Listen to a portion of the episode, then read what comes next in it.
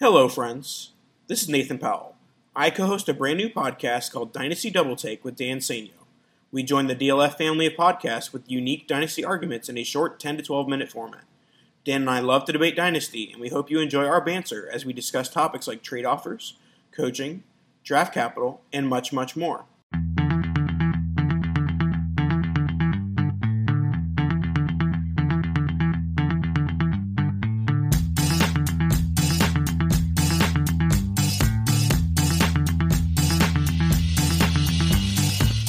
You're listening to the DLF Dynasty Podcast, where there is no off season. Welcome back to another episode of the DLF Dynasty Podcast. I'm your host this week, Matt Price. With me, as always, Dan Meylor and Ryan McDowell. This week, we are going to continue our cash stash or future trash exercise with the NFC and the AFC South. But before I get to that, I want to tell you guys uh, you will have an opportunity to get into the DLF Listener League. It is a best ball league that we started last year. It's a relegation league, so the bottom three scorers from last season have been kicked out of the league, and we've got three new spots for you guys. Very easy uh, to get a chance to get into this league, all you have to do is follow all three of us me at Matt Price FF, Dan at DMeylor22, Ryan at RyanMC23, and retweet a recent tweet from the DLF Podcast account, which you can follow at DLF Podcast. It's pretty obvious which one it is. It's the most recent one, and it talks about the Listener League. So do all four of those things, and you will have a shot to get into the league, and we'll make that announcement in uh, a couple of weeks or so. Uh, all right, so let's get to it, guys. This week it's a little bit rough. Uh, when we're looking at this a draft little, class. Oh, yeah, a, a little, little rough, Matt. Yeah, it's a little bit rough. This was these were maybe not the best two divisions to combine, but here we are. Uh, the the mock draft at the end will be be interesting, I guess. We'll see how that goes. Uh, but we're going to start in the NFC South with the Atlanta Falcons. A couple of picks here. Uh, the first one, Dan, you said you had lots of positive things to say about this one, so we'll start with you with Quadri Ollison, running back from Pittsburgh, 6'1", 228, taken in the fifth round with a 14th pick. Let's hear what you got, Dan.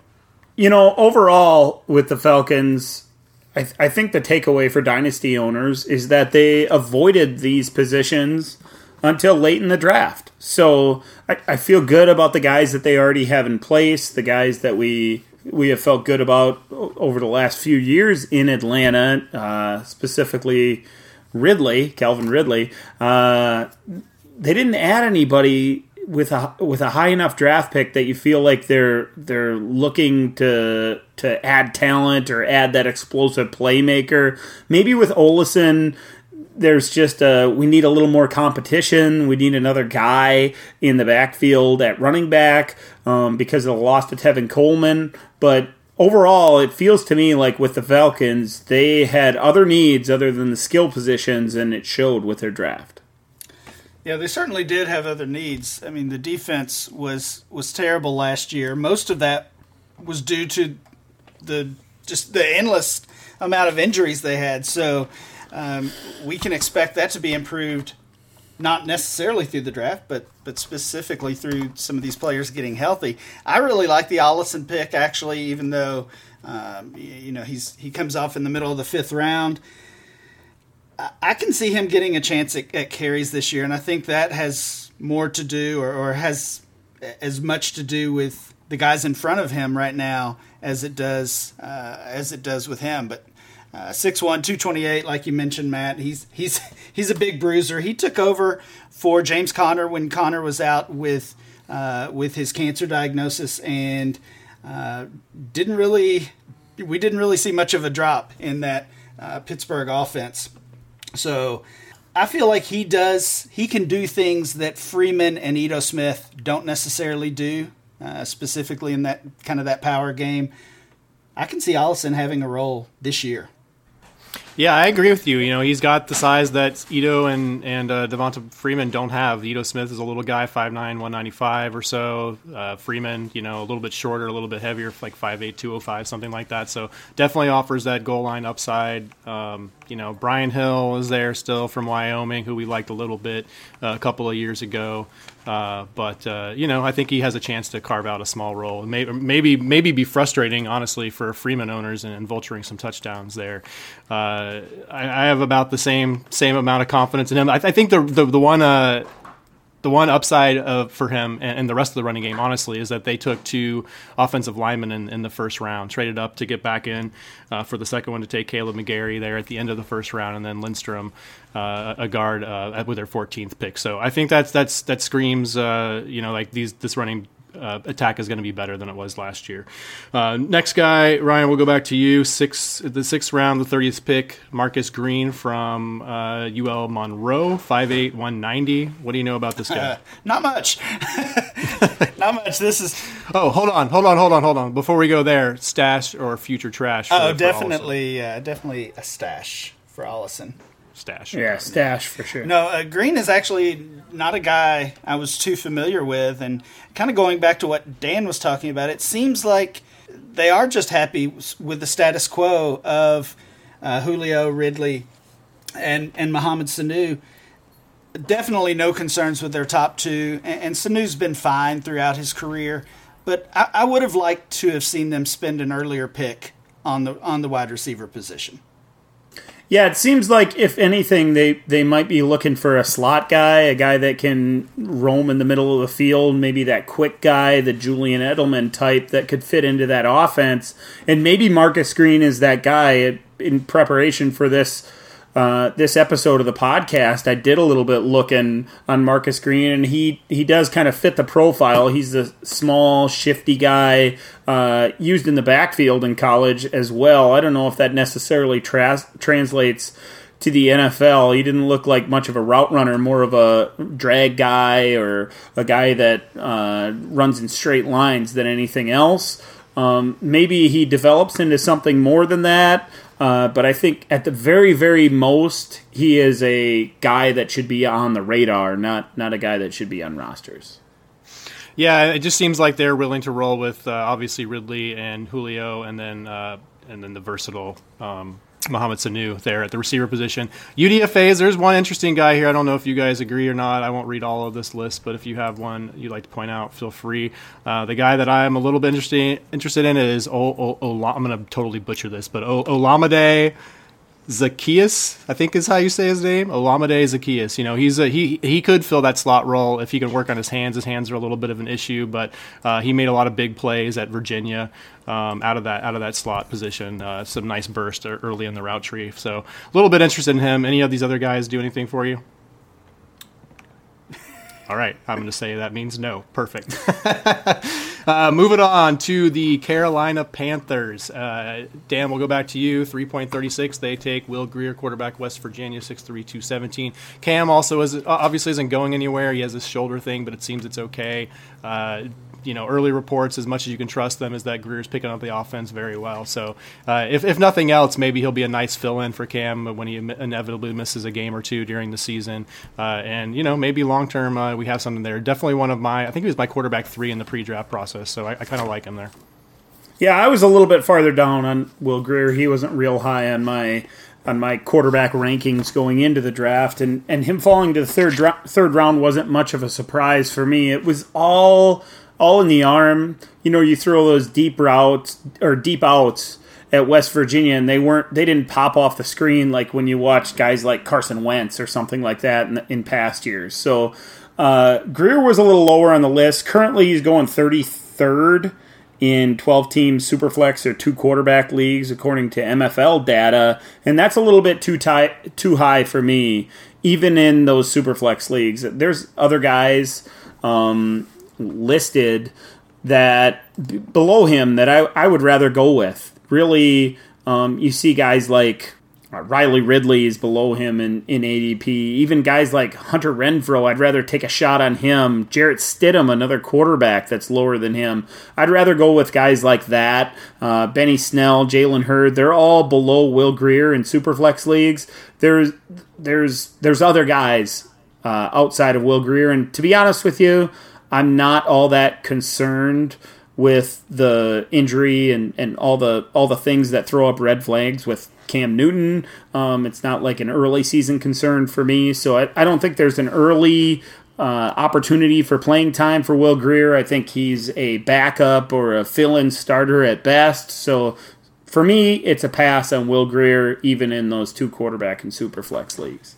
I share a lot of the same concerns about Grier and uh, I also agree that I'm not too worried about Cam Newton uh, in in his short term future. But for the Panthers, I really I really like this pick. I mean, Grier is a guy who was uh, at least for a while talked about as a as a potential first rounder. They get him late in the third round, and this is a team that when when Cam did go down last year, we saw who Taylor Heinicke, we saw uh, Kyle Allen. I mean, it it was really ugly. They had they had no backup plan, uh, and spending a late third rounder on a guy like Grier, he doesn't have to.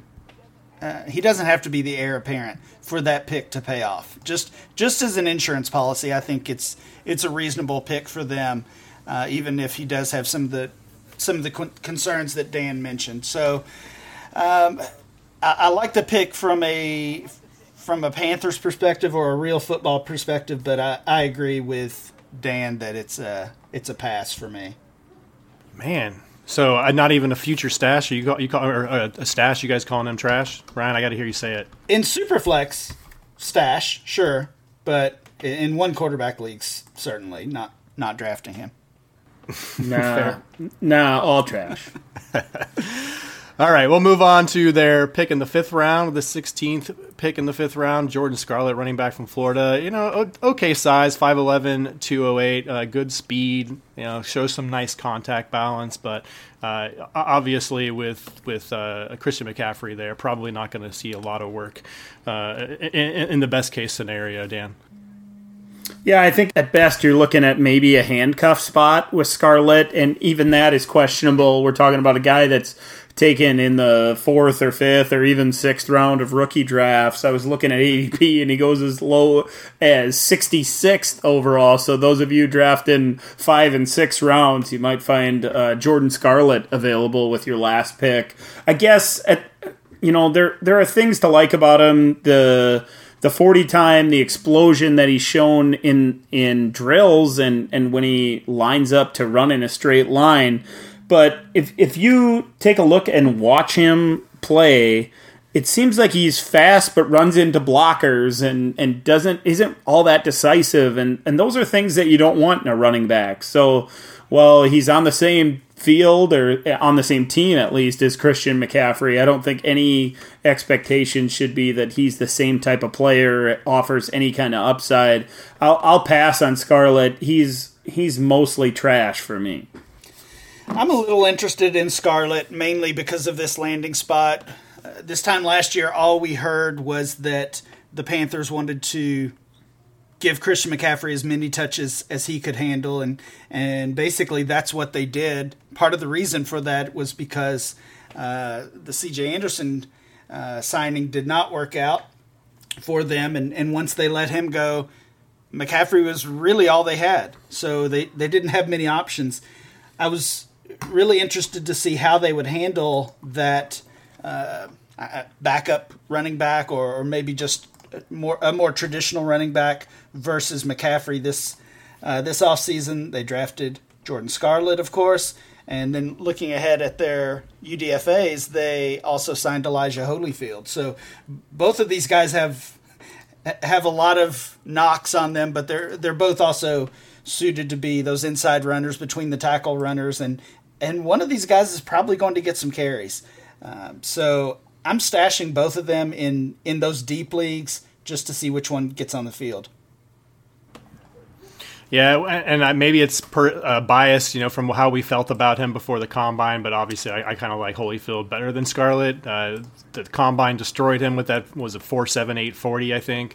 Uh, but I mean, he still does not look that slow on film. So I, I don't know.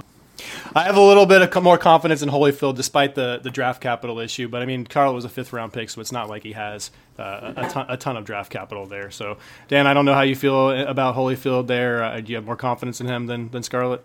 Yeah, I have a lot more confidence, really. Just because I, I watched those guys run in, in college – and you saw Holyfield as that bruiser, the guy that keeps chugging his legs and, and works hard for every yard, and, and that seems like it has it's more likely to translate to the NFL. So while I agree with Ryan that one of these guys are going to get a shot, because Holyfield is incredibly cheap, almost free, really, and not that Scarlett isn't really. Uh, if I have that last roster spot, I'd rather throw it towards Holyfield and hope that he his game translates to the NFL because it it doesn't seem to me that Scarlett's will just because of the erratic play that he showed in college. So, so in Devy leagues, I mean, it's a it's, at least in every Devy league I think that I'm in, he's already on a roster. Would you be willing to go out and I don't know, send a fourth round pick for Holyfield? No, no, I, I wouldn't. It's it's really a it, it either way. No matter which way you go, you're, you're talking about a, a, a real lottery ticket, you know, totally. and and a lottery ticket to the extent of the Powerball or something like that. It's a one in a million shot. And and most likely you're looking at short term opportunity. Maybe perhaps there's an injury with McCaffrey that gives one of these guys opportunity. Um, you're, you're not looking at a long term option in the backfield for the Carolina Panthers. Yeah, I've done a a handful of rookie drafts so far. I think they were all four rounds uh, Holyfield has not been drafted in any of them. I think maybe Jordan Scarlett was drafted in one. So so we're we're definitely talking about uh, deep league stashes for both of these guys.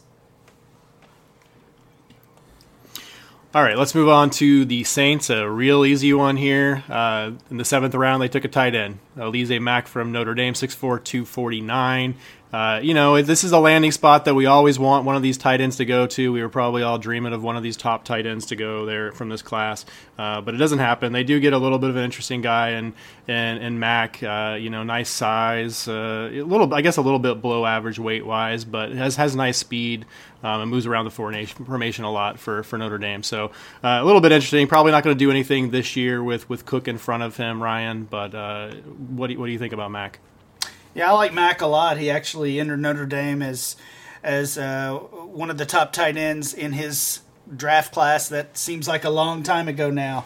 Um, he's missed one year due to uh, due to grades, and uh, really his, his, freshman year was kind of uh, I don't want to say his best year, but it it gave Devy players or, or, dynasty players who really follow college football that deeply gave us a lot of hope, and and he never really improve too much on that. So uh, I like him. He's he's got that pedigree. Obviously, the situation is is great, but there's a reason he fell to the seventh round, and he was just never able to live up um, to his his recruiting rank, I guess. And, and we'll see if if he's able to best that now. It certainly won't be in 20. Yeah, and because of all those reasons that you mentioned, Ryan, he's nothing more than a developmental prospect. That guy that you're looking looking at maybe you hit the jackpot in a year or two and he develops into something more than uh, than that guy that's sitting behind waiting in the wings. Uh, I, th- I think there's the potential for that. So in 25, maybe 30 man plus roster leagues, there's room for him on rosters. Uh, I suppose that makes him a, a a stash, but but only in those deep leagues, really. That was that was my next question: stash or trash. So we'll we'll stash Mack for maybe a season or two. Maybe maybe something works out with once Cook moves on. Uh, I mean, it seems likely that they would you know address that position another way, but you know maybe he can maybe in maybe in like best ball touchdown only leagues you could you could look forward to using Mack. Uh, the UDFA list for these guys, a few interesting guys. Uh, little jo- little Jordan Humphrey, who I cannot I cannot stand that name. I'm sorry. We'll just call him LJ. Uh, you know, he had a really bad combine. He, there was jokes about him being like De'Runnya Wilson from several years ago, but he does land on the Saints, so you know there's always an opportunity there.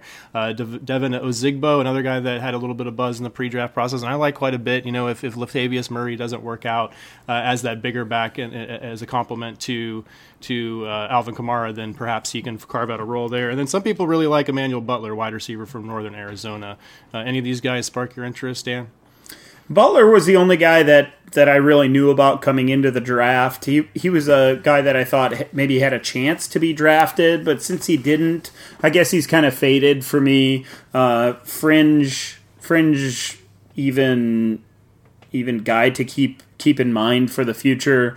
Um, maybe he makes an impact down the road. There is always the opportunity in in New Orleans that a guy that is not very highly thought of all of a sudden finds a role in that offense with that quarterback and that coach. So just a little bit of maybe there.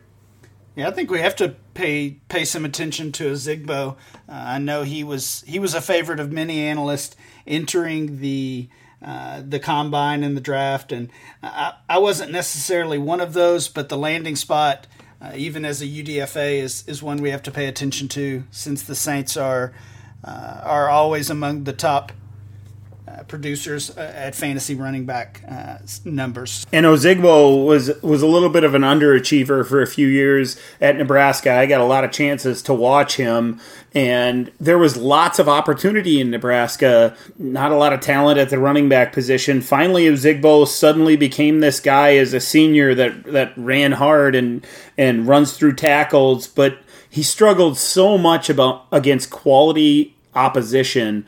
Anytime he'd, he'd come against a quality Big Ten defense, it, it'd be 16 carries for 39 yards or something like that. And then he ate against the, the low end competition of the Big Ten or, or in the out of conference schedule. So I don't have a lot of confidence in his, Ozigbo as a guy that watched him a lot.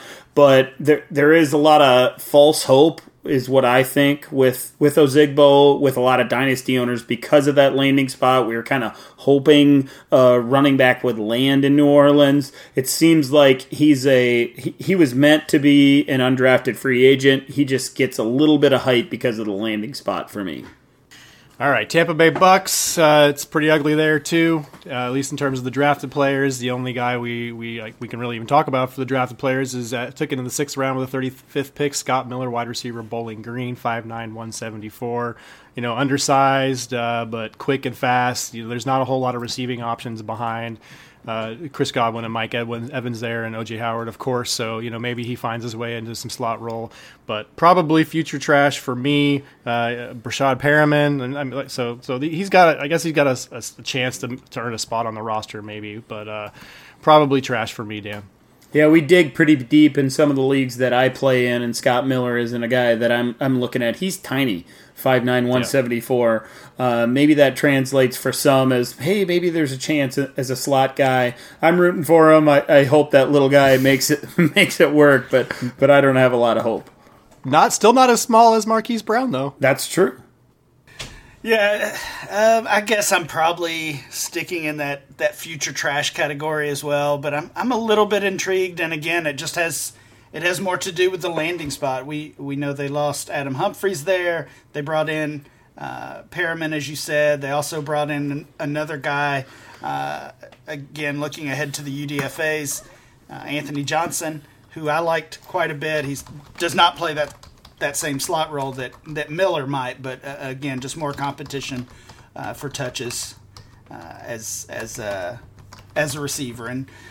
Uh, then, of course, Evans and Godwin. We don't expect these guys to see a ton of targets anyway uh, behind those two. Yeah, a couple other interesting UDFA's. DaMarkus Lodge, the kind of the third receiver from uh, Metcalf and AJ Brown. Uh, there at Ole Miss, and then a guy who I've been warming up to a lot is Bruce Anderson, running back from North Dakota State. You may have more information on him, Dan, but I think he's probably already the best pass catching back on that roster if we're talking about Ronald Jones and uh, uh Peyton Barber there. So maybe an interesting role for him. Yeah, uh, the potential for a role at least, and and it's all because of that pass catching and that change of pace. He's a quick guy that can change directions really quick, quickly. Um, great cuts. If you if you watch him play in the Missouri Valley Conference, he looks awfully good. Now that that might be because of the competition that he's playing in that conference. I, am interested to see, and and he's a guy that I'm collecting in leagues where I'm getting for really cheap or even free fourth round pick type status. Um, a guy that's certainly worthy of the last roster spot because, like many dynasty owners, I felt like Tampa Bay was yet again for the second straight year a quality landing spot for a running back since they avoided that position in the draft but added Anderson, who many considered to be one of the top free agent ads in, in, in the undrafted class. Um, it seems like that's a nice fit, and there's a potential role for him. So, so adding him isn't a bad decision in deep enough leagues that can roster him. Yeah, I think Anderson is is definitely a stash, and and maybe even maybe even more than that. I don't think we've had a cash player yet, have we, Matt? Uh, but uh, with, no, we haven't that, actually. Yeah, with with that competition or, or lack of competition on the depth chart, and, and of course, people certainly still have uh, have have some hope for Ronald Jones, and, and that's understandable. But um, the it, it was it was pretty ugly after that first year, obviously. Um, so to me, when I look at Anderson, Barber, Ronald Jones, Anderson has as good a shot at playing time as as any of those guys. Yep, I, I, definitely agree there. All right, let's move to the AFC South. Houston Texans, finally player we, we like, Ryan Kahale Warring at uh, from San Diego State, tight end, 6'5", 252, third round with a 22nd pick. Uh, kind of an athletic freak, hasn't been playing that position that long. Uh, so some upside there and a TE group that, that is uh, a little bit uninspiring. Jordan Thomas made some noise a little bit last year. Uh, they also drafted Jordan Akins last year, so they've been trying to find an answer at that spot for for uh, for a while now, and kind of keep throwing darts with these with these kind of later round guys. What do you think about Warring, Ryan? Yeah, I really like I really like Warring quite a bit, um, and like him even more when you look at that depth chart. They recently cut Ryan Griffin, who was their starter the past couple years. He had uh, had some off-field stuff, and uh, and on the field just wasn't really making a difference, to be honest. So w- with these three young guys, uh, I say young guys. I think Akins is. Uh, already 26 or 27 as a second year player, but uh, with these these three guys that they've added the past two years in the draft, we can expect one of those to emerge, and, and I think it's going to be Kahale Warring.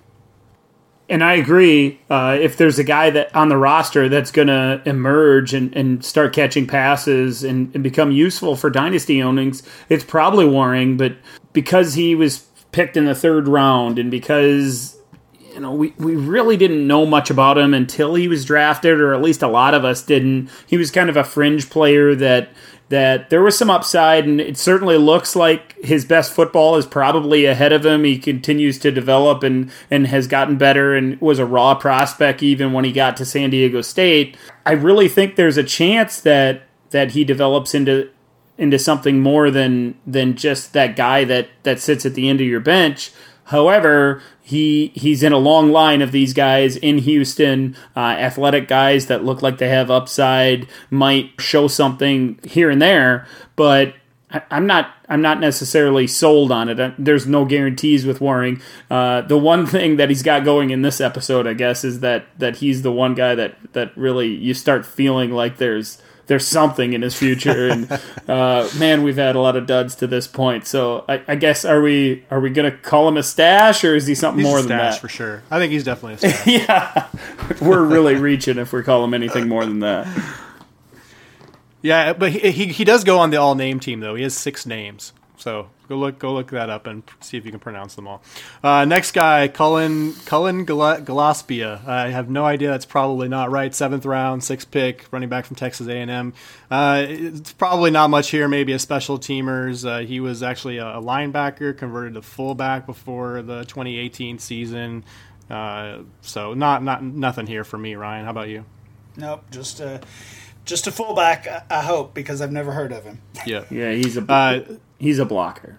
Yeah, U- UDFA I, is someone that I actually like. Again, Damarea Crockett might be my favorite running back that we've talked about for outside of uh, Bruce Anderson.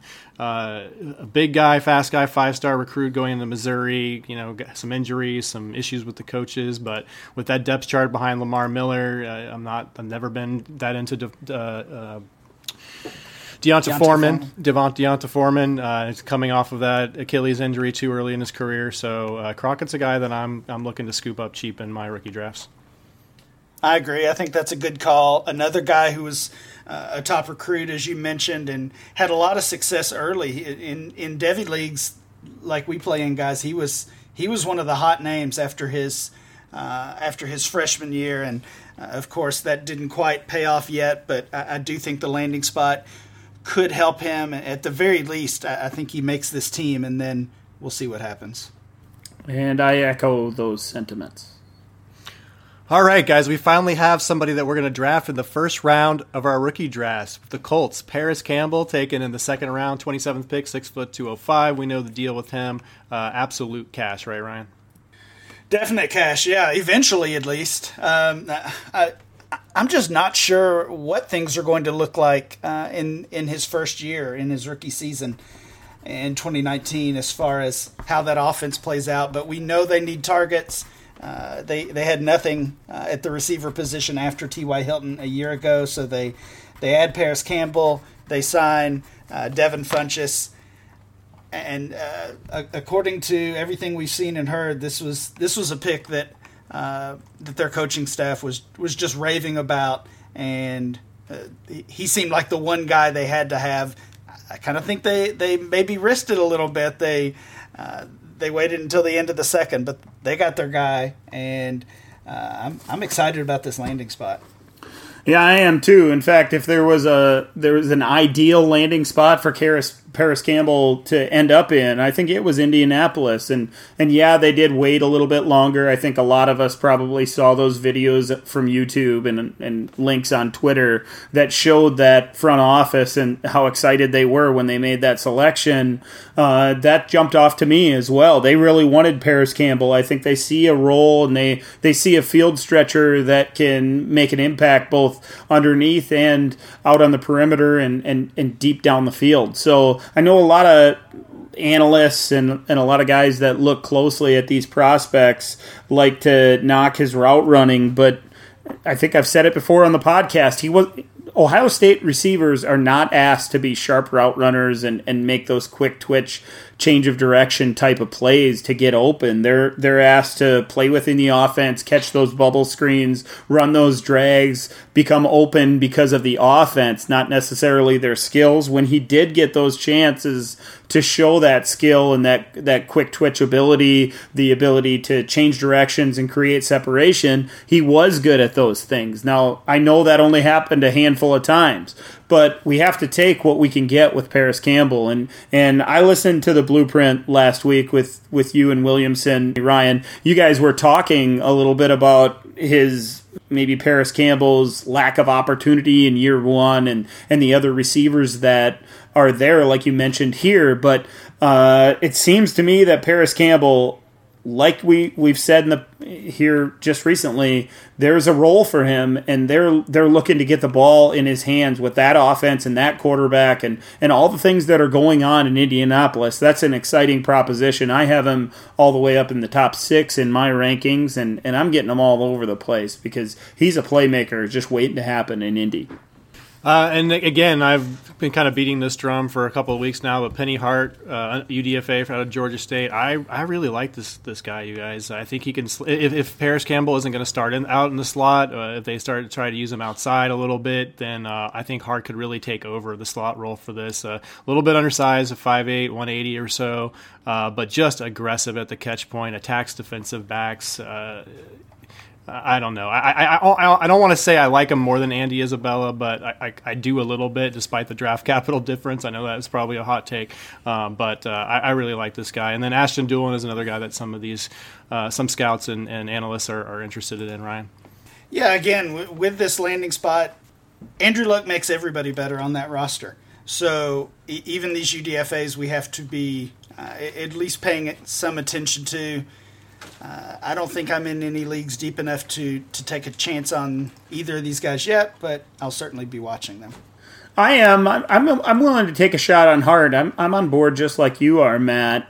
I, you mentioned Andy's Isabella, poor man's Andy Isabella, poor man's Mecole Hardman, that kind of guy that, that could develop and, and maybe even get an opportunity in year one. He was another guy that I thought – had the potential to be drafted and kind of fit into the league in that that role that we see throughout the league of that small slot guy that can move around quickly and and maybe even get over the top from time to time. So uh, Hart's a guy that another one that it seems like the what we've been talking about throughout this podcast. If you if you have that open roster spot, you could you could find worse than Penny Hart.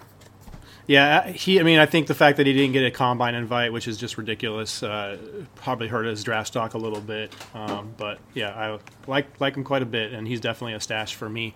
Uh, Jacksonville Jaguars in the third round with the fifth pick, they took Josh Oliver, tight end from San Jose State. Uh, again, a little bit undersized weight wise, but uh, long. Uh, it's got some speed to him. Uh, again, another team that is constantly looking for a tight end. They've tried seems like they've tried everything at that position, honestly, for Jacksonville there. You got Nick Foles there, who, you know, obviously it was a little bit better talent with Zach Ertz and, and Dallas Goedert, but definitely used the tight end position when he was in Philadelphia there. Dan, what do you think about Josh Oliver? Yeah, Oliver was a guy I liked coming into the draft, and, and obviously the draft capital and the landing spot aren't so bad when you consider the quarterback in Jacksonville and and the need at the position. So uh, with all that said, it still feels like he's a developmental guy that might need a little bit of time. He's athletic and he's really good at the catch point. It seems like if the ball gets close to him, he comes down to it. Not that great after the catch, but not all that many tight ends are. But really feels like a developmental guy that, that might take a year or two, but if he does develop and continue to improve, could be a useful asset to dynasty owners down the road. Yeah, I, I pretty much agree. I think dynasty owners, we always get caught up overvaluing and overrating these rookies, what they can do uh, in, in, the short term, and I, I, think that's certainly true at the tight end position. So you look at this depth chart, and it's Geoff Swaim and O'Shaughnessy, and just nobody that nobody that we really care about, honestly. So we we automatically think Josh Oliver can start in year one, and you know maybe, but that's probably not realistic. What what Dan said is is probably the truth that I needed to hear. But I do like, I definitely like Oliver as uh, at least as a stash, and if he can, you know maybe maybe he can overcome that depth chart and and uh, be that year one starter. In the fifth round, they took Ryquell Armstead, running back from Temple, 5'11", 220. Uh, uh, you know, Fournette it's going to miss games. He, I mean, I hope he doesn't, but I, I think he probably will again. And not much really behind him. They signed Alfred Blue. My old man crush Thomas Rawls is still floating around. Uh, but there's a chance Ryquell Armstead could could get on the field in year one for sure. Ryan. Yeah, absolutely. This is this is a guy that will see the field uh, in in his rookie year, and depending on what knucklehead Leonard Fournette does, maybe he'll see the field a lot. Yeah. You know, they uh, they they let basically all of their backups go, and this this seems to be their plan for that number two spot. So this is a guy who's uh, I think being severely underdrafted in these early dynasty rookie drafts. Right, and and he has short term upside to go along with the upside upside that's long term. Uh, he's a hammer that certainly fits that offense. A guy that that seems to you know again if you could pick a team for him to land on, they they need another guy be, behind their starter to be that thumper, that guy that can fill that role when their guy is out. And I, I think he can probably do that. He he was pretty impressive and and when you saw that 40 yard dash of a 445, that's impressive for a guy that that has that history of being a between the tackles thumper and, and, downhill guy that that likes to lower his pads and get physical with defensive backs, especially uh, once he gets to the second and third level. So I, I really like it and agree with Ryan that he's undervalued and a guy that more owners should be targeting because he's going in round three, and that that's pretty cheap for a guy that's sure to get on the field and has some upside. And in the sixth round, uh, Gardner Minshew, quarterback, Washington State. Uh, I mean, I guess he's the backup. They let Bortles go, so there's not a whole lot behind Foles, Tanner Lee, Alex Mag- Mag- McGough. Uh, so sixth round guy, uh, streaky passer. Uh, I don't know. I don't have much faith for him. He'll, he'll, certainly be the backup, I think, in, in year one, maybe year maybe year two, uh, but probably future trash for me. Yeah, he he was a really an unknown or a guy that was kind of cast away before he landed in Washington State and played in that offense with that coach. Uh, one big season jettisoned him up to draftable and, and suddenly made him a potential backup quarterback. Maybe carves out a role at some point as that backup, but I don't I don't think many dynasty owners should have expectations beyond that. Yeah, I don't really either, but uh, I think that's a pretty decent spot to land in. Uh, we we saw the success uh, Nick Foles had over the past couple years in Philly, but before that, he really didn't have a ton of success around the league. So, I mean, is it is it crazy to think that he could lose his job at some point? I don't think it is. They've got John DeFilippo as their offensive coordinator there, which is uh, in some ways promising, in some ways maybe uh, maybe not for Minshew because he, of course, was uh, he was with Foles in Philly as well. So maybe there's uh, uh, some allegiance there. We would think. Uh, but we also saw some some good work with him and from the quarterback position. So feels like a good spot for Minshew. Definitely not drafting him in one quarterback or probably even two quarterback leagues, honestly. So th- another just really deep stash. Uh, a pretty uninspiring UDFA class for me too, guys. Any anyone here of note for you? Uh, Tyre Brady has had a good career at Marshall. Uh, really thought for a, a, while that he would get drafted, but this we've talked about it before. This Jacksonville wide receiver group is is just ugly from top to bottom. I think um, so. Maybe he fits in, but he feels like just one of the guys there. Right. Uh, so two, so two stashes from Jacksonville and, and a bunch of trash. Uh, all right, Titans last team in this exercise. Uh, we have another player we can actually talk about sort of here. Ryan, two in the second round, 19th pick, uh, AJ Brown, wide receiver, Ole Miss, 6'1", 226. Very disappointing landing spot in general for me, but I know you are already ready to crown him the wide receiver one there for Tennessee. Yeah, he is the wide receiver one. he's, he's the best wide receiver on the roster. Um, no, I, I, think it's fair to be disappointed in the landing spot. It certainly hurt his value. Uh, many people, including our buddy Dan, were considering him a, a, possible 101 pick before that landing spot and before uh, before the draft.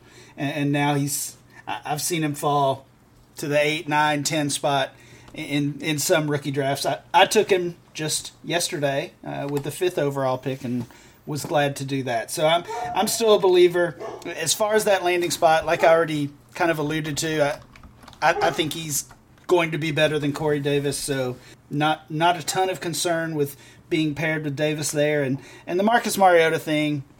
Mariota is either going to improve and, and be what we thought he was, or he's going to be gone after the 2019 season. So, so either way, when you're thinking long term with AJ Brown, I, am not concerned about Mariota. Yeah, that's the thing I finally came to terms with. Ryan, that that if he doesn't improve, he's going to be gone, and we're going to get somebody else in there, whether that be a rookie or a veteran.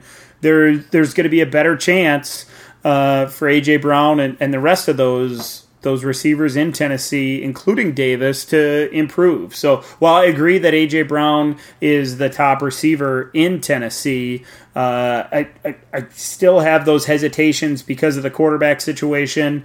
But slowly since the NFL draft, and I was that guy that was banging the table for AJ Brown to be that top receiver in the class. I still think he is the most talented receiver and has the biggest upside of this class. Uh, I, have slowly been walking him up my rankings, and he, he's slowly moving into the middle of the first round. Uh, one interesting guy in the UDFA class for Tennessee, Alex Barnes, running back, Kansas State. Uh, kind of got a little bit of buzz from the combine. You know, ran pretty well. Uh, impressive three cone, sub seven, six nine five three cone. Uh, at his size, six foot two twenty six. So you know, if, if Derrick Henry isn't a thing, and and Dion Lewis continues, I mean, I guess he stayed relatively healthy last year, but historically hasn't been the case. You know, I think there's a chance that Barnes makes the roster and can make some noise. I don't really think his his measurables matched up to the to the to the film, but uh, you know, a lot of people like him. Uh, anything else there, guys? I was just surprised he didn't get drafted after that combine. Yeah. Honestly, so uh, in in in that sense, it feels like a uh, a, a, nice pickup for the Titans. Uh, I think he's he's versatile enough that I think he can be uh, kind of an insurance or a backup role for both of those guys, both Lewis and Derrick Henry.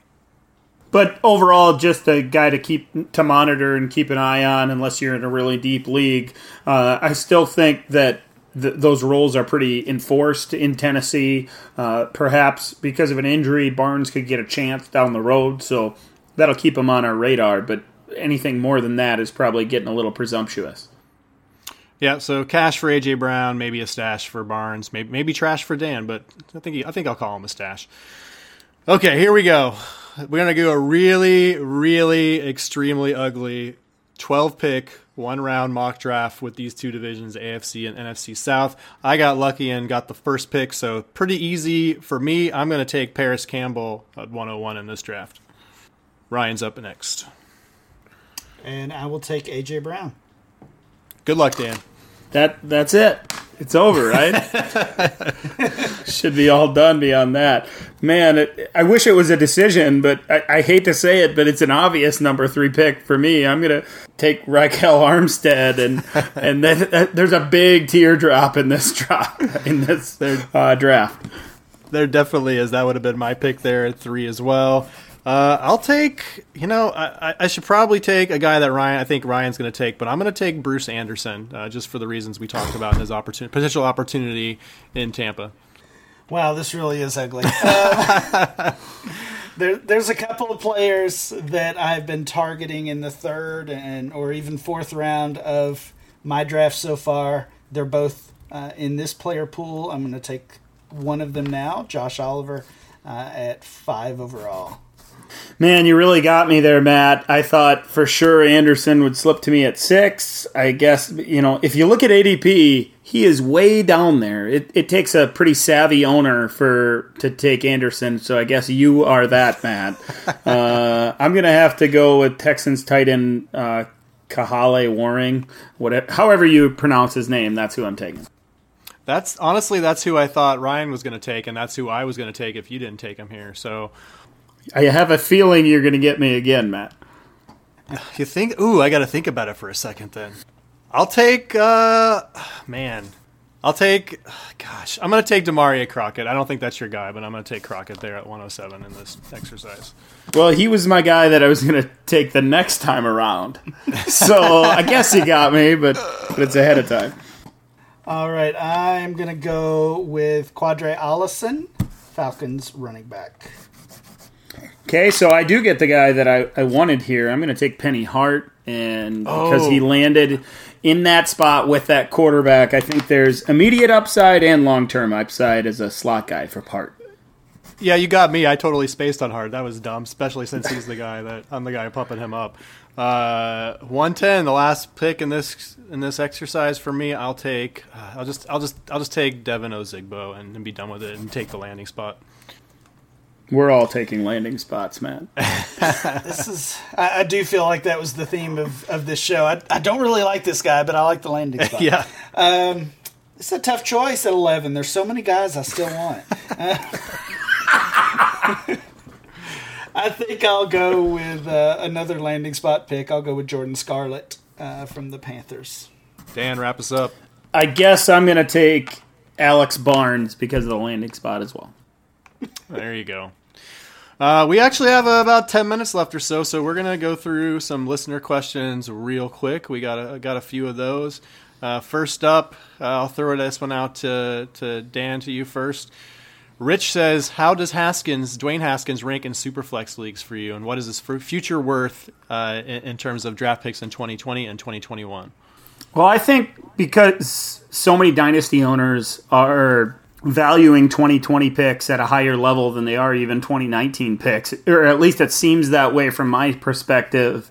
That his value is is in the 2019 class right now, and and you know I think uh, I I looked at Superflex ADP from MFL actual drafts that are going on. He's going fifth in these rookie drafts. That seems about right to me. Maybe I'd slot him in sixth right along the lines of David Montgomery and DK Metcalf, those types of guys, um, really in that tier with with all those players. Um, fifth seems like a pretty good spot for me. If I was looking at trying to to move him for a future first, I would want a pretty high one if it were me in a super flex league. But but I value the quarterback position a little bit more than others in, in super flex, I guess. Yeah, I do as well. I I actually would rank him uh, fourth in the Superflex format in, the, in, this draft class. So that that would be behind Murray and Jacobs and Harry. So uh, right in there with with Sanders and AJ Brown and Montgomery for me. As far as future picks, I don't know. I would I would have a hard time, Dan, because of what you mentioned with with this ex- expectation and, and the value of these 2020 picks I would have a hard time buying him for a, a pick if I thought it was going to be top five or six. Yeah, you guys are a little higher than on him than him on him than me in this rookie class. Uh, I still would rather have Sanders above him for sure. I think I probably rather have Metcalf too. So I think he's going to slot in at like the 106, 107 range for me, even even with the super flex designation there. Uh, in terms of picks, I agree with Ryan. I would not move a potential top 20 or top six uh, 2020 pick. 2021, you're getting a little farther out. I guess I would give up a future first, first there for Haskins, if, especially if I needed a quarterback in a super flex setting. Uh, let's go to lineups and chill. Ryan, why is Andy Isabella going in the late first now? well, I mean, I, I think um, I think people are. Uh, first of all, I don't think I've seen him go in the late first. Uh, maybe maybe in one draft, but uh, I, I think people are really getting excited about that Arizona offense. And sometimes the more the more time, the, the further we get away from the draft, we're just giving just giving the hype time to build. And obviously, Kyler Murray has a ton of hype around him. We're seeing him being drafted almost regularly in the first round of one quarterback leagues and, and certainly at the top spot of Superflex and two quarterback leagues. So I, I think dynasty owners are getting excited about that entire offense. Hakeem Butler is. Uh, his ADP is growing, moving back up after uh, his fall to the fourth round. Isabella certainly gaining value, moving up draft boards, as, as is Murray. So I, I, really think it's just a product of of the hype and the excitement for what that Cardinals offense could be in 2019 and beyond. So you did a great job answering the question there, Ryan. I think the real question, the follow up is does does he belong there and do you agree with some of that hype? I, I, guess I would have that cop out answer of, from from eight to fifteen is is a pretty big tier for me. Maybe even earlier than eight. Maybe maybe as high as five or six. So I I don't have any problem taking him uh, in that range. I know personally I've had uh, I've had multiple picks around 10, 11, or twelve this year, and I took Mecole Hardman early on in a couple of drafts. Uh, I took your guy Parris Campbell lately in a couple of drafts. Uh, I took both of those guys over Andy Isabella. And uh, of all of these guys that we're talking about, and there's there's several others that I haven't mentioned, but all of those players in that range, Isabella is the one that I've that I've seen falling to the middle of the second round. So I, have seen him fall to 18 a couple of times, and that doesn't happen with with Hardman. That doesn't happen with Campbell or Fant or Hockenson.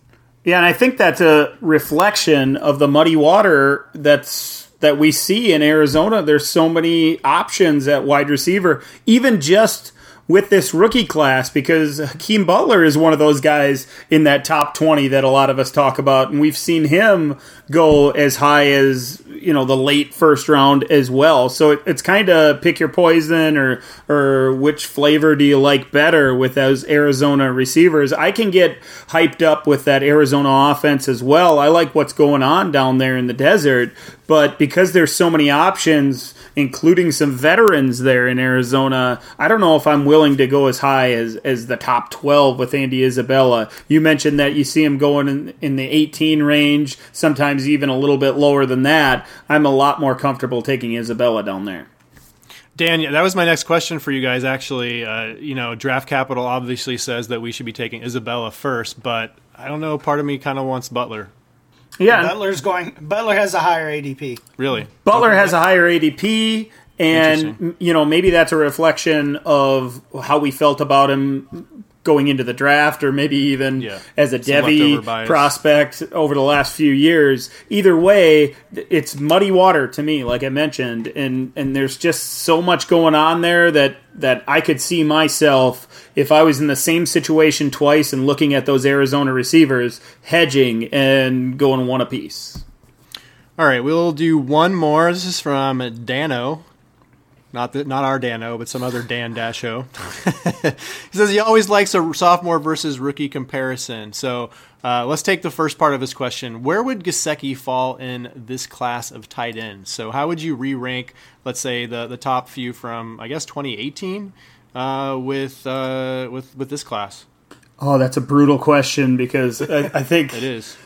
Ryan, you were on board. You were on the Gesicki train. I know I was Yeah. as well. I've been a fan of him for a couple of years now. Watching him at Penn State, he looked like that next dynamic downfield threat in the NFL that, that could make some noise. But then that rookie season was so disappointing that a lot of us jumped off that bandwagon. So now we're we're left kind of trying to pick up the pieces and, and figure out where we're at with with him. I, I guess that's the long-winded way of of dragging it on enough that that I Give us can an answer, Dan. Ah, man, he falls in the Irv Smith, Jace Sternberger conversation. I think I still like Fant a little bit more than that. I, I think about how excited I was about him and his upside before he landed in Miami, and now how I feel about Fant landing in Denver, and they're pretty similar. So um, maybe he falls at three, just above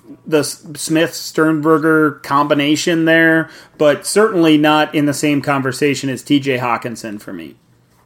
Well, I think there's a couple different ways to think about the question. And it is it asking what we thought of Gesicki a year ago versus what we think of these rookies now, or is it now a- year in what we've seen from Gesicki? If- If that's the case, then he's certainly behind Hockenson Fant and Irv Smith for me, uh, maybe behind Jace Sternberger, and he's also going to be behind some of his uh, some of his classmates in that 2018 group, uh, Mark Andrews, Ian Thomas, Chris Herndon. Those are all guys that are, are at the very least in that same range uh, as as Gesicki now. So uh, he's obviously taken a hit, but even just looking at this rookie tight end class, thinking about last year's tight end class, and uh, we didn't even mention Hayden Hurst, who uh, was was one of the one of the top tight ends drafted last year. Uh, it's it's exciting because these past couple seasons have been rough for the tight end position in general. So to see uh, to see some new blood is is much needed. Yeah, I'm excited. Like it just seems like, and, and obviously it's May, so we we and, and once we hit like November, we might say, yeah, the tight end position is still trash. But right now in May, it feels like it's a lot deeper. At least that that back, especially the back half end of that that tight end one group feels a lot deeper right now. Uh, I'll agree with you guys for the most part. I think he's probably four or five for me if we're talking about him with the rest of this class. Definitely behind those top two and Fant and Hockenson. Uh, probably behind Irv Smith and, and like you said, Ryan, maybe behind Sternberger as well, uh, depending on the role he gets uh, in Green Bay this year.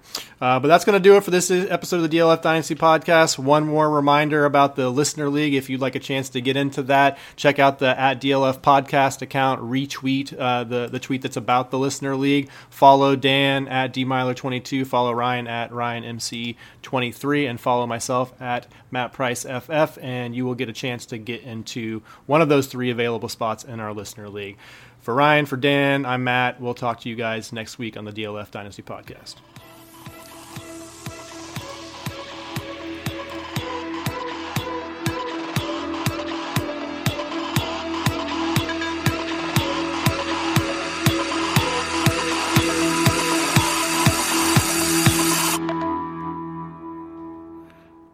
We gotta crush that, boys.